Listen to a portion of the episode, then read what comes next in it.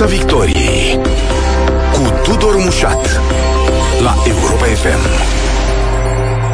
Bun găsit tuturor pe frecvențele radio, pe site-ul europafm.ro și pe pagina noastră de Facebook. Discutăm astăzi în Piața Victoriei despre cât de aproape sau de departe suntem de intrarea în Schengen, pentru că timpul se scurge cu repeziciune până la acea decizie din 8 uh, uh, decembrie, iar ecuația pare din ce în ce mai complicată. Am văzut că Austria își manifestă opoziția prin vocea ministrului de interne uh, și că ministrul român de interne Bode va încerca să-l convingă pe omologul său să renunțe la această poziție într-o vizită pe care o să o facă acolo.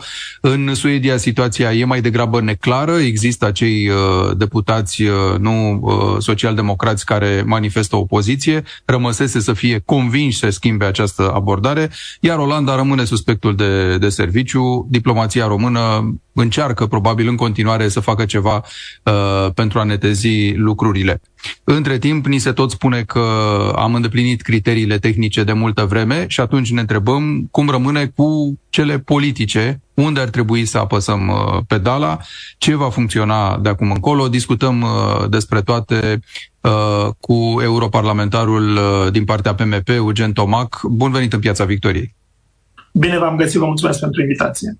Astăzi o ședință importantă a Colegiului uh, Comisarilor care discută niște concluzii preliminare ale mecanismului de verificare și cooperare, faimosul MCV, referitoare la România. Uh, noi am zis uh, întotdeauna la București că lucrurile n-ar trebui să fie legate, dar cât de legate sunt, domnule Tomac, și ce așteptăm de la reuniunea asta? Este într-adevăr o reuniune importantă. De data aceasta, Colegiul Comisarilor se întrunește la Strasburg, nu la Bruxelles, unde își are sediul, tocmai pentru că astăzi uh, se aniversează aici, unde este sediul oficial al Parlamentului European, la Strasburg, 70 de ani de când a fost înființată această instituție.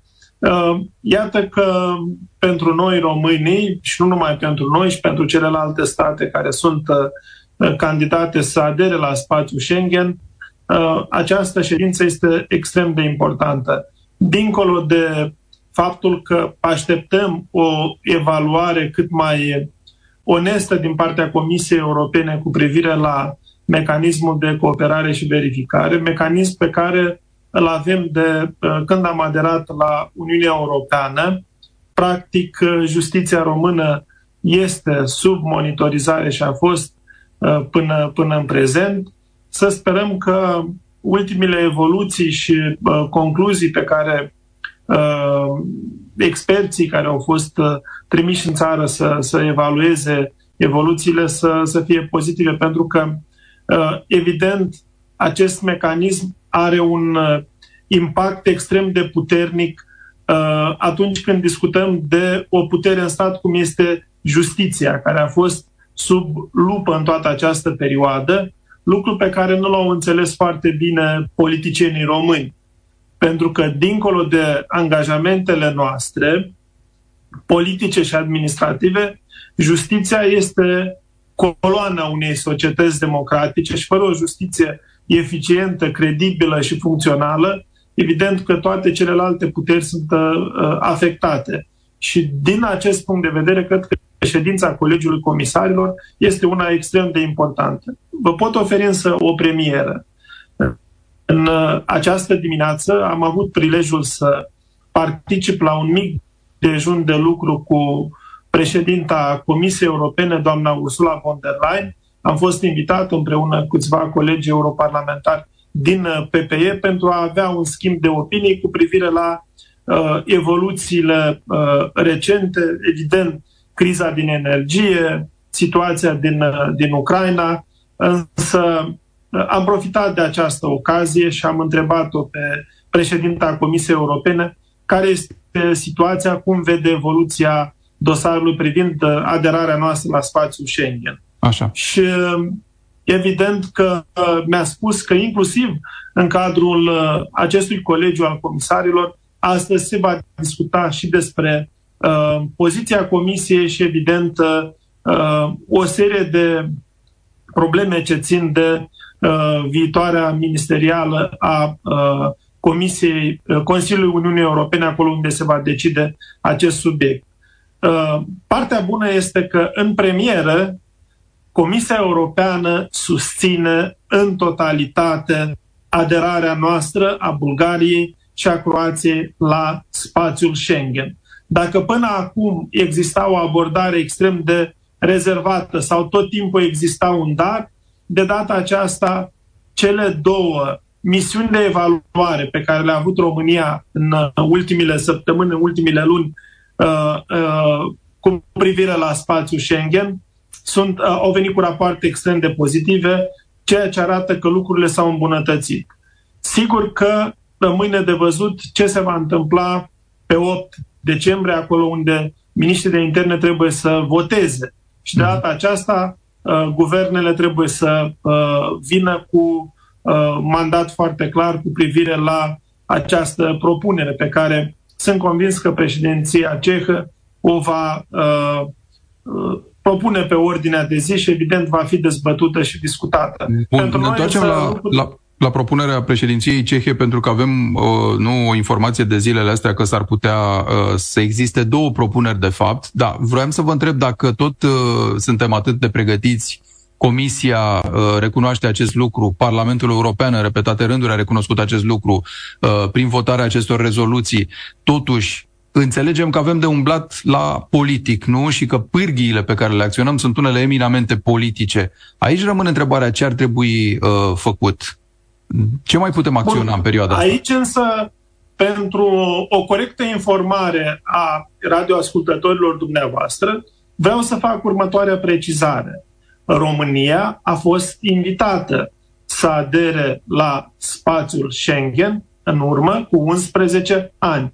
A existat atunci o unanimitate și un calendar stabilit. Uh-huh. România trebuia să adere pe 1 octombrie 2012 la spațiul Schengen, însă PSD și PNL au avut atunci o altă agendă, una care n-a avut nimic în comun cu uh, prioritățile României, au răcit relațiile atunci cu Uniunea Europeană pentru că pe ei interesa uh, suspendarea uh, președintelui Băsescu la acea vreme și evident uh, uh tot acel șoc pe care l-au produs politicienii români au uh, uh, adus România în situația aceasta în care multe state să se întrebe dacă noi înțelegem perfect cum funcționează mecanismele democratice într-un stat de drept. Și evident că toată acea aventură ne-a costat, iată, mai bine de 10 ani uh, rămași în afara spațiului Schengen. Astăzi însă, datele s-au schimbat foarte mult. Uh, odată cu uh, criza sanitară, odată cu criza emigranților, odată cu această criză de război. Evident că România, fiind în prima linie, a acționat extrem de matur și lucrurile s-au schimbat fundamental. Mai mult decât atât, odată cu invitarea Ucrainei și Republicii Moldova de a adera la Uniunea Europeană, uh, evident că rolul nostru devine din ce în ce mai important din punct de vedere strategic și am spus-o și astăzi și am uh, susținut-o în repetate rânduri. Dacă Uniunea Europeană vrea în mod concret și practic să ajute cele două state vecine nouă, Republica Moldova și Ucraina, să facă față presiunilor Federației Ruse și să reziste atât cât se poate în condițiile de față economic, noi trebuie să intrăm în spațiul Schengen cât mai rapid. Pentru că vă dau un exemplu concret. Dacă un agent economic din Republica Moldova nu are unde să se ducă în alt spațiu pentru că în este este război, singura opțiune rămâne piața europeană. Dacă un uh, agent uh, comercial din Republica Moldova vrea să-și aducă produsele pe piața europeană, stă minim 3-4 zile în punctul de frontieră al Republicii Moldova cu România. Da. Mai stă minim 3-4 zile la uh, punctul de trecere a frontierei cu Ungaria pentru a intra în spațiul Schengen. Evident că toate aceste lucruri uh, se pot uh, se cuantifică în costuri în plus și nu poți avea o producție uh, uh, capabilă să facă concurență, uh, concurență pe piața europeană atât timp cât există acest, uh, această barieră. Și evident că economic și politic pentru noi este foarte important să se repare odată această chestiune ce ține de Bun, accesul nostru în spațiu Schengen. Argumentele sunt evidente. Întrebarea era unde, cum se poate acționa uh, pentru a schimba o abordare eminamente politică, nu? Pentru că vedem și politicienii din Suedia și cei din Olanda Uh, mai nou probabil și Austria, deși argumentele lor sunt în continuare echipurile tehnice, o joacă această carte politică, nu de fapt. Și, uh, e o chestiune care da. trebuie explicată. Nu spune nimeni România este vinovată sau uh, Bulgaria este vinovată. Uh, în contextul actual, evident că uh, după primăvara arabă, când a existat acea criza a imigranților în toată Europa, problemele în aceste state uh, s-au multiplicat și mhm. tema imigranților proveniți din nordul Africii și din Orientul Mijlociu este o temă serioasă. Și în Suedia, și în uh, Austria, și în Olanda, și în alte țări. Însă este prea mult să vii după 10 ani de zile când nu s-a făcut nimic, acum când este momentul prielnic pentru noi să cerem, în mod justificat, Uh, să fim acceptați în spațiul Schengen pentru că e o prevedere a tratatului Uniunii Europene. Atunci când îndeplinești criteriile, să fie acceptat. Nu poți sancționa aproape uh, 40 de milioane de cetățeni din Uniunea Europeană, și aici nu mă refer doar la cetățenii români, ci includ și pe cei din Bulgaria și Croația, doar pentru că uh, nimeni nu a avut curaj să Uh, implementeze acele reforme necesare cu privire la uh, funcționarea spațiului Schengen. Mhm. Acum, când vin aceste țări și condiționează, uh, mi se pare o abordare egoistă, pentru că nu s-a făcut nimic, iar până, până în prezent, iar acum când se pune problema tehnic și politic să se ia o decizie cu privire la extinderea spațiului Schengen,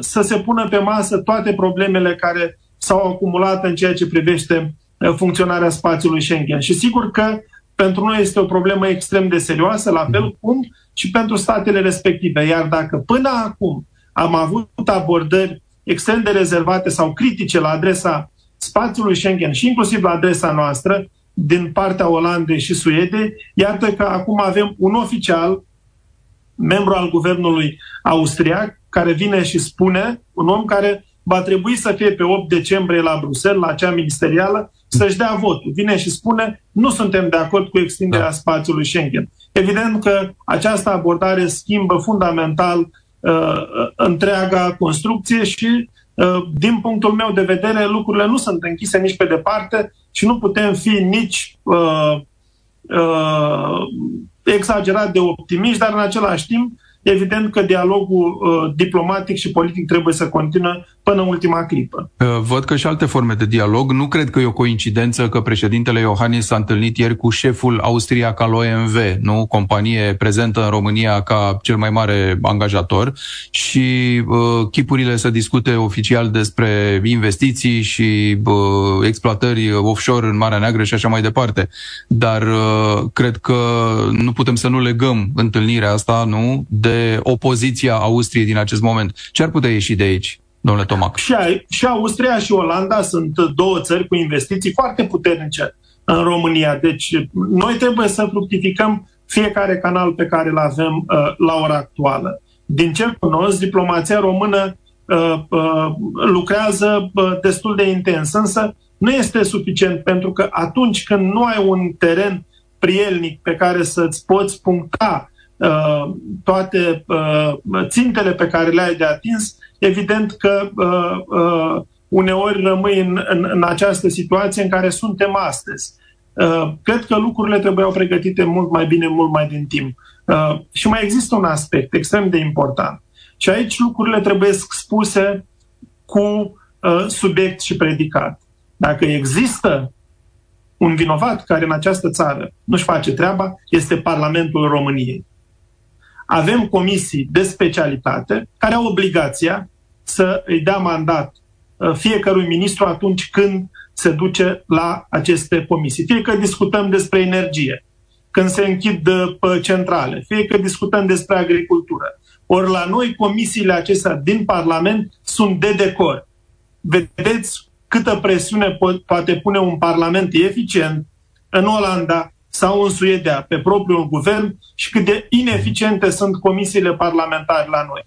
La noi, din păcate, asistăm la aceasta, pentru că dacă am fi avut niște uh, uh, instituții uh, care funcționează și aplică cu maximă responsabilitate ceea ce își asumă prin fișa postului, astăzi nu am fi avut atât de multe bătăi de cap. Dar tocmai pentru că nu ne facem treaba la timp, cu, cu, cu simțul răspunderii, evident că suntem uh, uneori prinși pe picior greșit și nici diplomația nu mai poate face minuni atunci când ai uh, instrumente foarte puține la îndemână. Apropo de Parlament, uh, îl auzeam pe un deputat PNL zilele astea, Pavel Popescu, spunând că dacă nu intrăm în Schengen își va dedica uh, următorii ani de mandat elaborării unor legislații, un, unor legi, unei legislații care să lovească în interesele uh, austriecilor și olandezilor, uh, nu aici în România. Cât de este uh, o abordare, corectă e abordare și cât de, cât de eficientă poate fi? Este uh, abordarea omului politic uh, uh, de la periferia Uniunii Europene. Noi trebuie să fim extrem de deștepți în a ne fructifica șansele și această abordare este una nefericită. E o amenințare, nu? Până la urmă, cu subiect și predicat. Nu cred că sperie pe nimeni. Noi avem nevoie de spațiu Schengen. Noi avem nevoie de toate avantajele pe care ne pune la dispoziție Uniunea Europeană. Nu cei din Olanda și cei din Suedia trebuie să atragă banii puși la dispoziție de Uniunea Europeană pentru a ne construi spitale și autostrăzi. Faptul că noi nu avem capacitatea încă, din păcate, de a ne putea organiza foarte bine administrativ, pentru a ne putea negocia cu foarte multă abilitate interesele pentru că, repet încă o dată, dacă Parlamentul nostru ar fi fost la fel de eficient și la fel de vocal și implicat în temele serioase ce țin de afacerile europene, de relațiile internaționale, în mod clar am fi fost mult mai atenți în a negocia fiecare capitol. A veni astăzi și a spune eu fac o lege prin care să interzic lui X sau Y în Uniunea Europeană ce să facă în relația cu România, mi se pare o copilărie, o abordare imatură. Uh-huh. Noi avem nevoie de aliați puternici, îi avem și evident că uh, nu poți recupera în doar câteva săptămâni, ceea ce nu ai făcut uh, aproape Bun. 10 ani. Și acum mă întorc și la partea cu eforturile diplomatice de care pomeneați și dumneavoastră că stau și mă întreb uh, cât de puternică a fost diplomația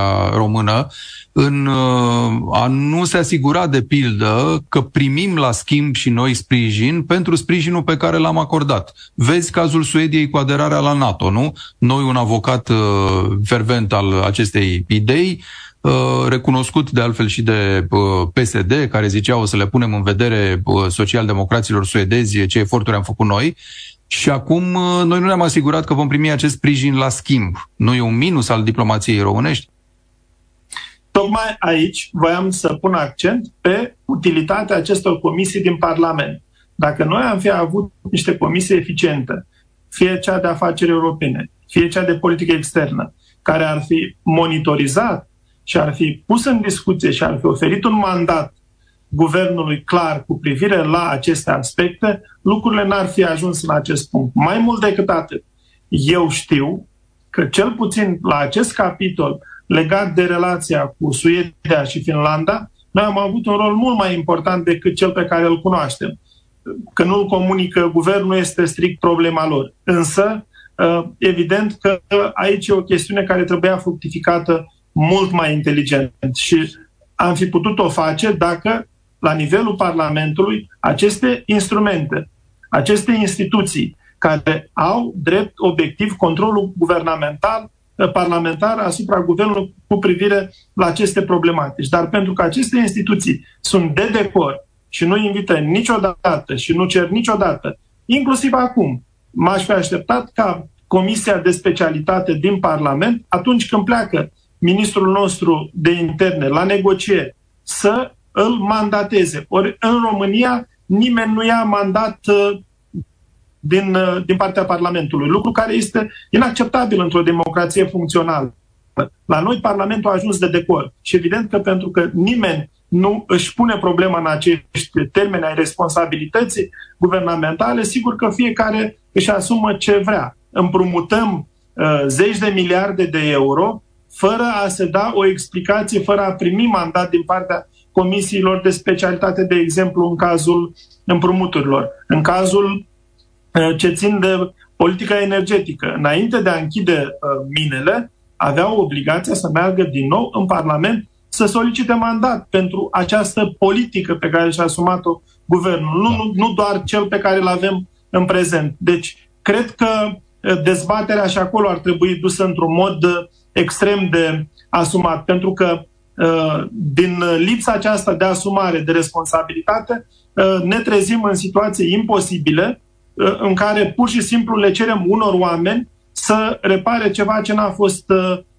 corectat de peste 10 ani da. de zile. Mă întorc, domnule Tomac, la uh, președinția cehă, care va trebui să pună pe agenda discuțiile din 8 decembrie uh, și umblă vorba potrivit unor surse croate, că se vor face de fapt două propuneri pe agenda. Una separată uh, de admiterea Croației și una uh, care are legătură cu România și Bulgaria. Deci o decuplare cumva. Asta ca să nu mai vorbim de scenariile că România s-ar putea la rândul ei să fie decuplată de Bulgaria. Uh, dar varianta asta în care Croația e tratată separat este plauzibilă în momentul ăsta?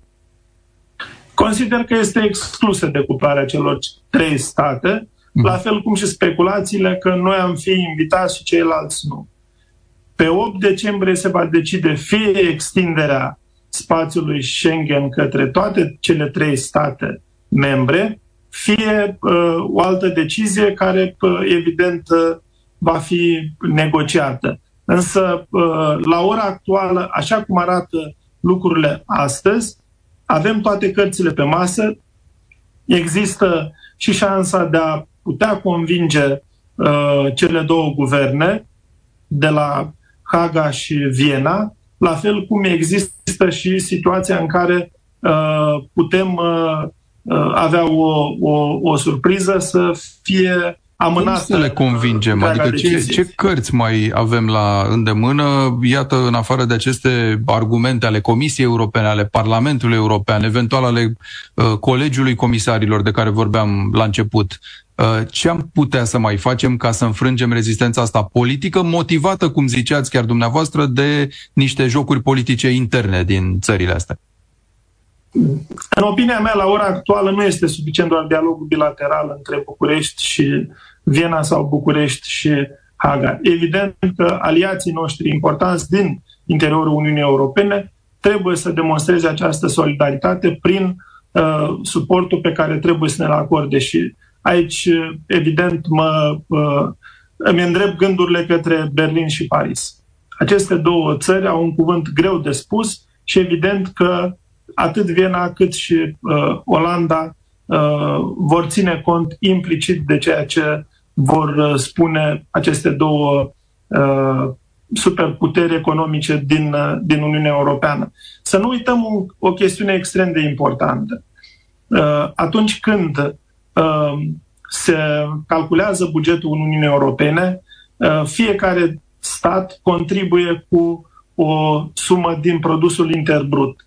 La ora actuală, bugetul Uniunii Europene de, pe care îl avem, uh, în proporție de 70%, este uh, creat de către cele cinci țări care uh, sunt cele mai dezvoltate din Uniunea Europeană. Germania, Franța, Italia, Spania și Olanda.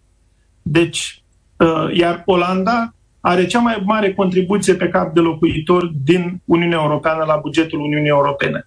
Deci, sunt uh, țări care ar trebui să uh, ne susțină în clipa de față și evident că sper că cel puțin acest lucru l-am făcut cu, cu foarte multă convingere. Nu cunosc elemente, dar Uh, o spun uh, cât se poate de uh, onest. La ora actuală avem nevoie de, de acest suport pentru a depăși această chestiune și doar în cheia aceasta văd un deznodământ pozitiv pentru noi atunci când se va lua această decizie.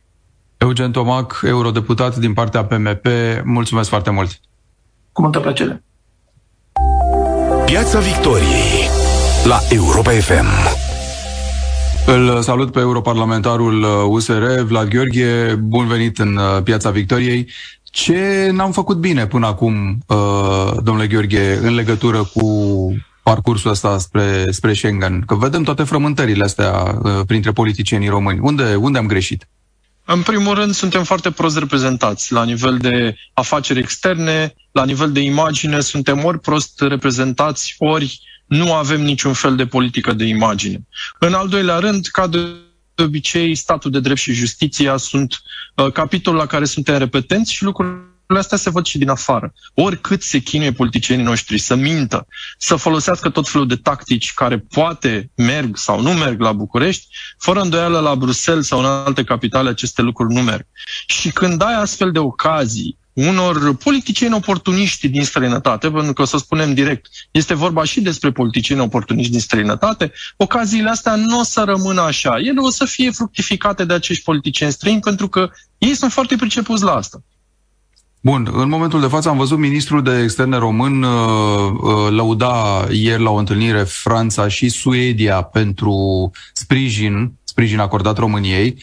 Înțeleg că mizăm că poziția Suediei cel puțin uh, e una ușor de întors, să zicem așa, de la derapajul spre care părea că, că o pornise. Sau nu?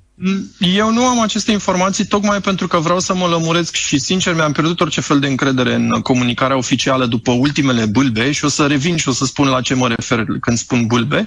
Chiar astăzi, în câteva ore, voi avea o întâlnire cu reprezentanții uh, socialiștilor suedezi din Parlamentul European, tocmai pentru a mi se clarifica informațiile, pentru a avea o versiune oficială din partea dânșilor, pentru că socialiștii suedezi Uh, sunt cei care teoretic se opun în, uh, în țara lor intrării noastre și atunci mi se pare absolut normal să cer aceste lămuriri de la colegii mei din Parlamentul European și colegii lor pentru că sunt din același partid politic și în același timp să fac, să solicit uh, presiuni de aici, din, uh, din Parlamentul European, pentru că în primul rând socialiștii europeni au votat pentru intrarea României în Schengen, deci undeva se rupe această informație. Mi se pare greu de crezut cum o să reușești să explici că ai votat într-un fel în Parlamentul European și fix invers în Parlamentul Național. Asta vreau să le transmit și la fel vreau să le transmit că toată Europa e cu ochii pe ei și că dacă vor să dea un mesaj pozitiv, acum trebuie să voteze pentru România, dacă vor să dea un, mega, un mesaj negativ pentru Europa și pentru partidul lor,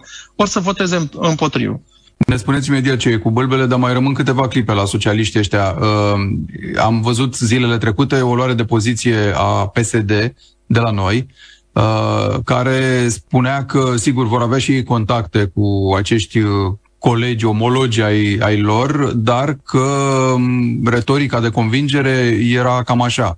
Uh, noi am susținut aderarea Suediei la NATO, noi am convocat foarte rapid Parlamentul pentru așa ceva, noi ne-am agitat să susținem Suedia și cumva rezulta implicit că și Suedia ar trebui să facă același lucru pentru noi. E de ajuns genul ăsta de demers? În, la nivelul acesta, lucrurile implicite nu există. La nivelul acesta, trebuie să ai asigurări dacă nu ai chiar garanții. Pentru că este un subiect extrem de important. Noi, practic, îndeplinim tehnic de peste 10 ani condițiile de intrare în Schengen, dar nu suntem. De ce nu suntem în Schengen? Din cauza unor greșeli politice făcute în special la București. Și deci, dacă tot tu, acele partide, pentru că ați vorbit despre PSD, pe cine a fost la guvernare în ultimii 30 de ani? PSD n-a ratat. PNL la fel a fost la guvernare în foarte mulți din acești ani, într-o formă sau, sau alta. Prin urmare, dacă ai greșit de atâtea ori până acum, nu cred că mai este cazul să mai vorbești despre lucruri implicite. Ei trebuiau nu, nu să facă ce fac eu acum. Trebuie să menționez că este un contact peste familiile politice, pentru că eu nu sunt de la socialiști, în mod evident. evident. Deci dacă eu fac acest lucru, ei mă gândesc că trebuiau să fie cel puțin o săptămână în Suedia, acolo să bată la toate ușile și să tragă de toate contactele. Eu asta aș fi făcut în locul lor. Deci despre ce vorbim? Acolo este, din nou, este o, o problemă de profesionalism, în, în opinia mea, dar și o problemă de imagine. Iar problema de imagine uh, a României este odată gestionată de Ministerul Afacerilor Externe și, în al doilea rând, bineînțeles, este gen generată de comportamentul puterii de la București pe lucruri concrete, cum, repet, sunt legile justiției, comportamentul lor uh, anticorupție care nu prea există, pentru că ei favorizează în general corupția și tot, toată linia de, de subiecte care sunt foarte ușor de văzut, repet, din, din străinătate. Astea sunt bulbele despre care vorbeați mai devreme? Uh, un, un exemplu foarte bun de bulbă este cel al uh, ministrului Lucian Bode, care acum uh, mai bine de șase luni a declarat că Austria ne susține după o vizită oficială făcută de dânsul la Viena. Eu am descoperit că nu există această susținere pentru Schengen în niciun fel de comunicare oficială a ministrului său omolog, uh, al ministrului austriac, care a dat acea declarație uh, zilele trecute prin care a spus că el nu votează uh, accederea României în Schengen, iar acum ministrul Bode încearcă cumva să-și acopere eroarea făcută, ducându-se zilele acestea uh, la Viena. Păi garanții și dacă acea declarație făcută de Bode era reală, nu mai trebuia să mai meargă acum la Viena. Asta este cel mai bun exemplu. Păi, uh, chiar dumneavoastră spuneați mai devreme că nu trebuie să ne bazăm pe lucruri implicite. Poate că a fost lăsat să înțeleagă Bode și România că există această susținere a Austriei, că acum Austria de fapt să dovedească că nu, că s-a răzgândit sau că de fapt n-a, n-a fost niciodată explicit uh, susținerea asta. Exact, este un exemplu perfect de lucruri implicite. Poate a fost adevărat, poate n-a fost, eu vă repet, n-am găsit nimic oficial. Și asta e o problemă foarte, foarte importantă despre cum se face politică, pentru că nu merge ca la București. Oamenii ăștia nu înțeleg că nu merge să facă micile lor uh, înțelegeri pe care le-au făcut până acum.